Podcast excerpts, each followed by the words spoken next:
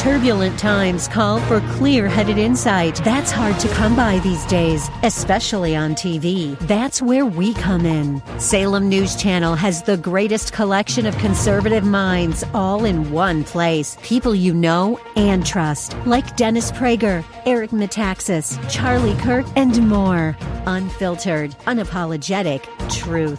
Find what you're searching for at snc.tv on Local Now, Channel 525. A Mexican drug cartel leaves letter apologizing for abducting and killing Americans. Who are you representing? The, the Mexican people or the cartels? Biden's $6.9 trillion budget proposal skyrockets taxes. This is uh, a fiscal atrocity. It's probably the worst budget I've seen in terms of what, it, what its impact would be. Good news for the economy may mean bad news for consumers. It's going to be all uh, full speed ahead, and rates are going up. This is the Daybreak Insider Podcast, your first look at today's top stories for Friday, March 10th. I'm Jim Bartow. Part of Mexico's notorious Gulf cartel has issued an apology letter with five members who they alleged were responsible for the kidnapping and killing of two Americans. According to the letter, the cartel said they, quote, decided to turn over those who were directly involved and responsible in the events. End quote. The cartel, Gulf Cartel, just allegedly apologized, if you can believe that. Here's the letter left on a street in Mexico along with five men allegedly involved in the crime. We have decided to turn over those directly involved and responsible in the events who at all times acted under their own decision making and lack of discipline, adding that those individuals had gone against the cartel's rules, which include respecting the life and well being of the innocent. Reporter Jorge Ventura says that something like this has never happened before, and it's frankly bizarre. Speaking to sources, they're saying that if this is true, uh, it's because they're feeling that wrath from Washington, D.C., the pressure from the U.S. government. Uh, but right now, Leland, just last night, this the story really just took that bizarre turn. I mean, so far, only one individual has been arrested connected to this crime. It's a 24 year old Mexican national. Uh, but yesterday, five individuals turned over uh, by the Gulf Cartel. They were found with the zip ties, they were found with the note, and Gulf Cartel is claiming responsibility for turning those men in. The letter also claimed the five members acted under their own decision making and lack of discipline when they attacked victims Latavia Tay McGee, Shaeed Woodard, Zindell Brown, and Eric James Williams. McGee and Williams were found injured but alive in a dingy shack on Tuesday after a four day search. Woodard and Brown, however, had been shot dead. Mexican officials did not immediately confirm the reports. However, Mexican President Andres Manuel Lopez Obrador raised eyebrows for saying that his country does not produce fentanyl and went on to suggest that fentanyl was an American problem and that the U.S. needs to, quote, take care of their own social decay, end quote. Republican Representative Dan Crenshaw from Texas feels that statements like those seem to suggest the Mexican president supports cartels. Yeah, you know, my response to him is who are you representing? The, the Mexican people or the cartels? Uh, he seems to be representing the cartels. Uh, he seems to have their interest in mind. I mean, the Mexican people want to be rid of the cartels. The Mexican people have been terrorized by the cartels for 20 years at this point. Like, uh, you just you just named a bunch of statistics. I mean, 60, 80, 100,000 people disappeared. Uh, the cartels use terrorist tactics against their own people. They they they have open warfare on the streets of Mexico. They're some of the most well-armed, most well-funded paramilitary groups in the world. You think the Mexican people just want them around? Of course not. Crenshaw says that, like it or not, in order to tackle the fentanyl and cartel problems, the U.S. needs the help of the Mexican government. It's situation dependent right now with Mexico. Um, you know, they, they, they have to be uh, and I'm not an expert on exactly why we prosecute some and why we extradite some and, and not others. In the end, it is dependent upon the Mexican government. And so, what will change that? Leverage. Leverage is what changes that. Like a carrot and a stick approach. We need to give them something, right? Maybe in the terms of better trade or whatever it is. But we also have to have leverage over them. There has to be a stick approach as well. This is something Biden does not understand. Trump did understand it. So they're they're both like extreme ends of this. You've got to do both. But I'll actually go first back to your first question. The, the, the first step to making Mexico cooperate with us more is for us to be united. So Democrats and Republicans mm-hmm. have to be united. I've, I've had a lot of private conversations with Democrat colleagues on this. They're definitely interested. The Texas congressman says he doesn't understand why the Biden administration doesn't crack down harder on cartels. This is a sticky issue. They do conflate, unfortunately, the, the border issue and the immigration issue. So I assure them, I say, look, uh, this is not a border policy. This is not a this is not an immigration policy. I realize we're just not going to agree on that. But this is a national security issue that we have to agree on. And by the way, they do in private. They they agree. Um, but they're slow to come on board. But I'm not bash, I'm not going to bash them for it because I need them to come on board. All right, I need I need this to be bipartisan. I would tell Biden like, what kind of win is this? This is a huge win for you if you would just take this up. It would make you look strong.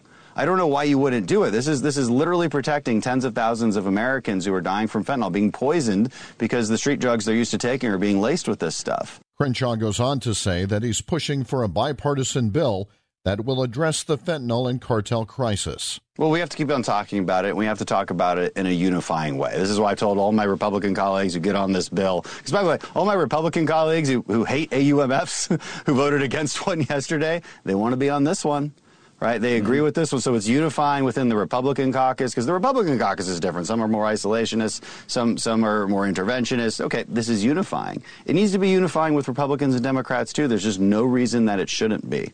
Uh, and so, so I'm not losing hope. I'm going to continue to talk to my Democrat colleagues. I just need a few of them to get on board, and I think the floodgates will open because everybody knows this is an issue that every American cares about. Reports show that all four victims who were abducted were childhood friends from South Carolina had prior arrests for drug related incidents. Investigators are looking into whether that fact had anything to do with the abductions. Matamoros, which is located near the border town of Brownsville, Texas, is a hot zone for the Gulf Cartel's ultraviolet war against its rival Zetas. Authorities say a Norfolk Southern train has derailed in Alabama. Daybreak Insider's Norman Hall has more on this developing story. A Norfolk Southern train derailed in east central Alabama, but company and local officials say there is no threat to the public. The Alabama accident came on the same day Norfolk Southern CEO testified before Congress about the impact of a hazardous materials train derailment in Ohio. The derailment in Calhoun County, northeast of Birmingham, involved about 37 train cars. A company spokesman said none of the cars carried hazardous materials, but two of them are considered residue cars because they previously contained hazardous materials. They were not compromised. I'm Norman Hall.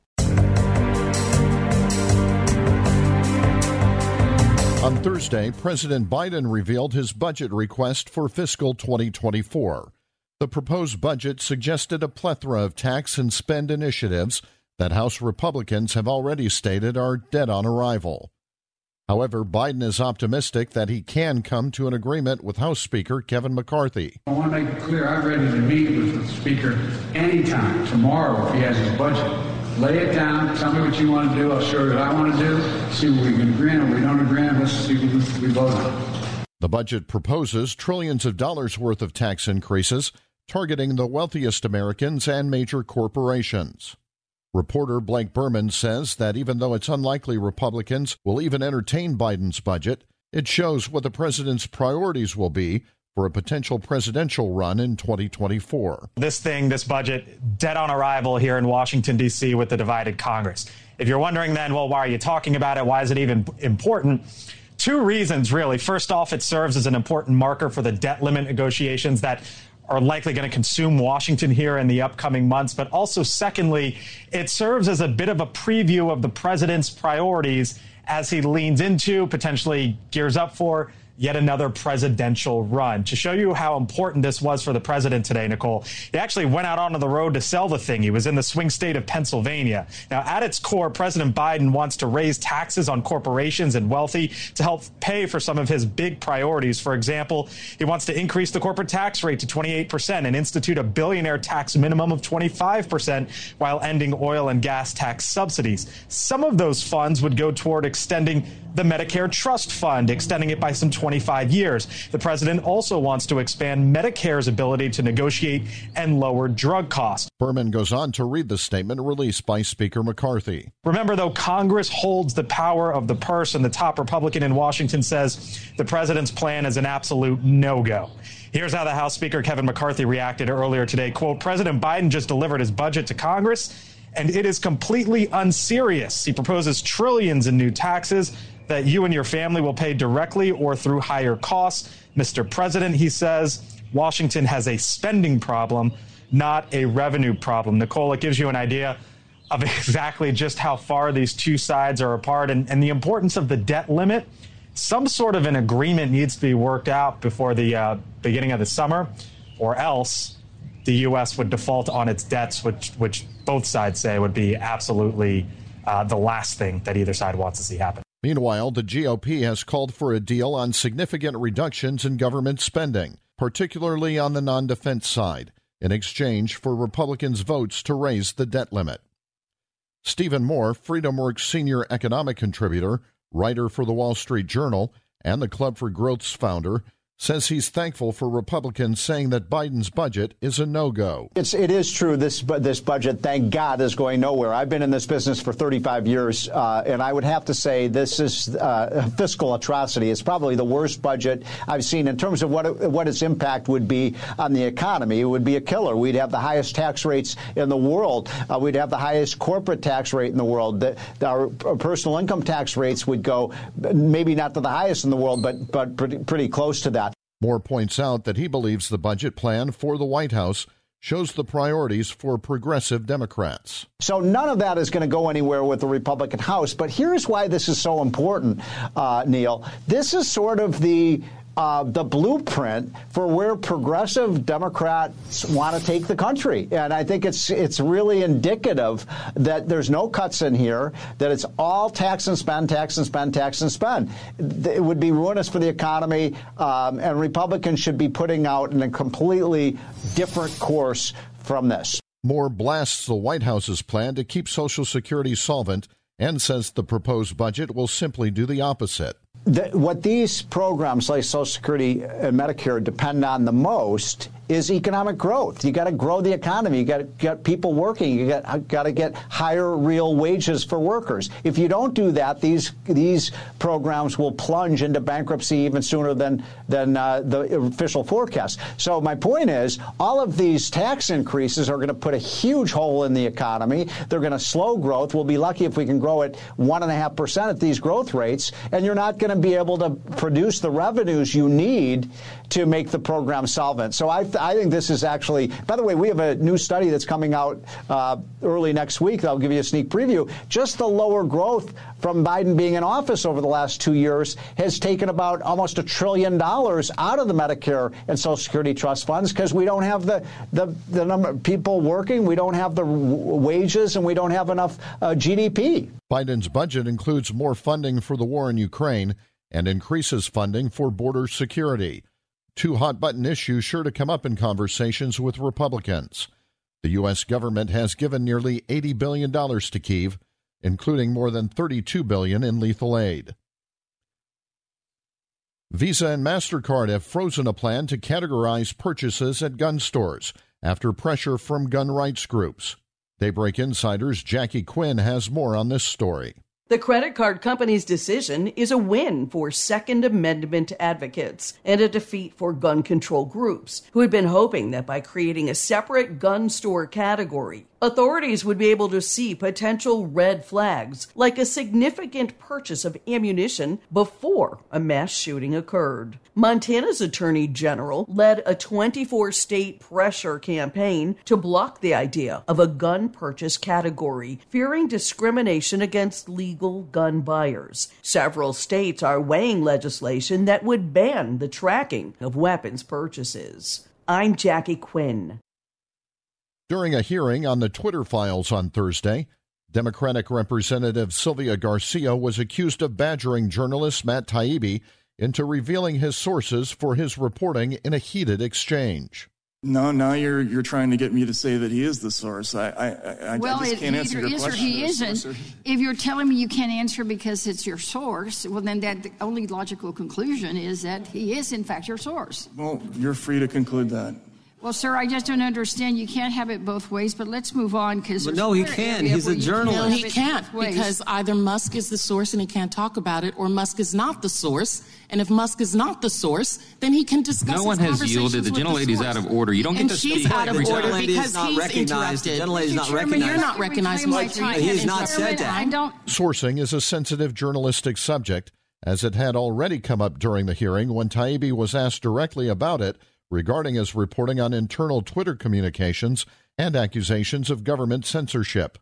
In response to Taibbi's refusal to give up his sources, Democratic Representative Stacey Plaskett resorted to name calling, saying that Taibbi was a so called journalist. Robby Soave of The Hill explains why the Twitter Files hearings are important. This is a hearing about what the Twitter Files has shown, which is this very worrying uh, collaboration between government funded NGOs and government agencies like the FBI and others to influence Twitter and other social media companies to take down so-called misinformation having to do with Hunter Biden, elections, COVID, um, maybe uh, some of those be, uh, some of those requests being legitimate. A lot of them being take down this account that a political figure wanting a, an account taken down that was mean to them, and this cro- it's totally cross-partisan. Democrats, Republicans doing it, but the the the, the FBI and the agents the agencies pushing on stuff from a very Russiagate perspective is, I think, what was most concerning. And what I've seen from the Twitter files so far, these these government funded entities and government agencies saying take down all these accounts because they're Russian bots. Twitter having internal discussions saying uh, these aren't actually Russian bots,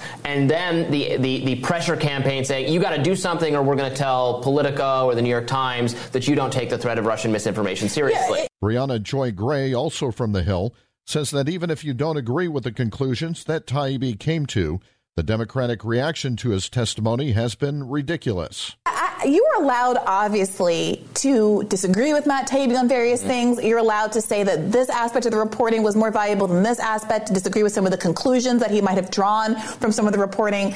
But to deny the substance of what he has reported on in its entirety at the same time that you completely devolve into ad hominem personal attacks, which are so easily refuted, as Matt Taibbi did there, of all the things to criticize the man for, the idea that he is somehow not a real journalist or hasn't doesn't have a yeah. body of work that stands on its own two legs. It's absurd.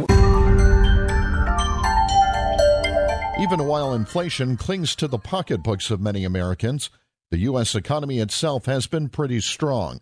That means the Fed will most likely continue cranking up interest rates in order to cool off inflation. While those moves are necessary to tame inflation, hiking rates further could slow the economy so much that people will lose their jobs and impact the housing market as loan rates surge for millions of Americans. Economist William Lee warns that part of the problem is that the Fed acted too late to tame inflation. What we're seeing is real-time policymaking, and the, the nightmare of every policymaker is that the data he, he is looking at or she's looking at is not telling what's going on in the economy because of data revisions and because we got a big surprise in January. So what, what we're expecting to see going forward is the advice from most policy rules that are used to assess policy is that we should have gone earlier and if we're going to go late, we're going to have to go higher. And most policy rules are suggesting we should go maybe six or even seven percent, not the five percent that's being uh, priced in by markets right now. So markets really are yet to be surprised by even more tightness if the data keep coming in as strong as it has been. Lee says that unfortunately, many economists initially believed that inflation was due to COVID alone. This time it was supposed to be different because it was COVID induced and supply side induced, and supply chain brokenness was supposed to be the source of this. You heard that in the questioning by the uh, by the Democrats throughout Powell's uh, testimony, and there's a lot of people who believe that it's all supply side. Well, I think the Chair Powell is trying to correct and say it's both supply and demand. The demand the, the demand side is still extraordinarily strong, even as the supply side is coming back online. Lee goes on to say that Americans should prepare for another interest rate hike. Powell told us he's definitely going to be doing more depending upon how the data come in. So look at the next two weeks worth of data and look at the CPI, the employment numbers, and the retail sales. If it continues as strong as, as, as it has been in January, you betcha it's going to be all uh, full speed ahead and rates are going up. According to several reports, despite layoffs in tech and finance, the job market has been so far impervious to the Fed's tightening. There are nearly two job openings for each job seeker. General Motors is offering buyouts to most of its U.S. salaried workforce, along with some global executives, in a bid to trim costs as it transitions to electric vehicles. More on this from Daybreak Insider's Rich Thomason. The Detroit automaker isn't saying how many workers it's targeting, but confirms the move is aimed at accelerating attrition to meet a previously announced goal of $2 billion in cost cuts by the end of next year. GM has about 58,000 salaried workers in the U.S. The company says the offers are also designed to avoid any possible firings at a later date. Offers will go to white collar workers with at least five years of service and global executives who have been with the company at least two years. Rich Thomason reporting. Good news and bad news concerning Valentine's Day in the year 2046. Daybreak Insider's Tasha Stevens takes a look at what may be headed our way. The good news is you may not have to worry about buying anyone a Valentine's Day gift 23 years from now. The bad news? The European Space Agency says a 160 foot asteroid named 2023 DW has a 1 in 625 chance of hitting the Earth on that day. The giant space rock is number one on the agency's risk list of flying objects that could hit Earth. Tasha Stevens reporting. And finally, when eight year old Kaysen Hunter learned that his favorite server, Devonte Gardner, was living in a hotel with his family and didn't have a car, the budding philanthropist decided to take action for his friend. Kaysen Hunter is an eight year old boy from Arkansas. He loves having breakfast at Waffle House with his family, but we're showing you a picture of Devonte Gardner.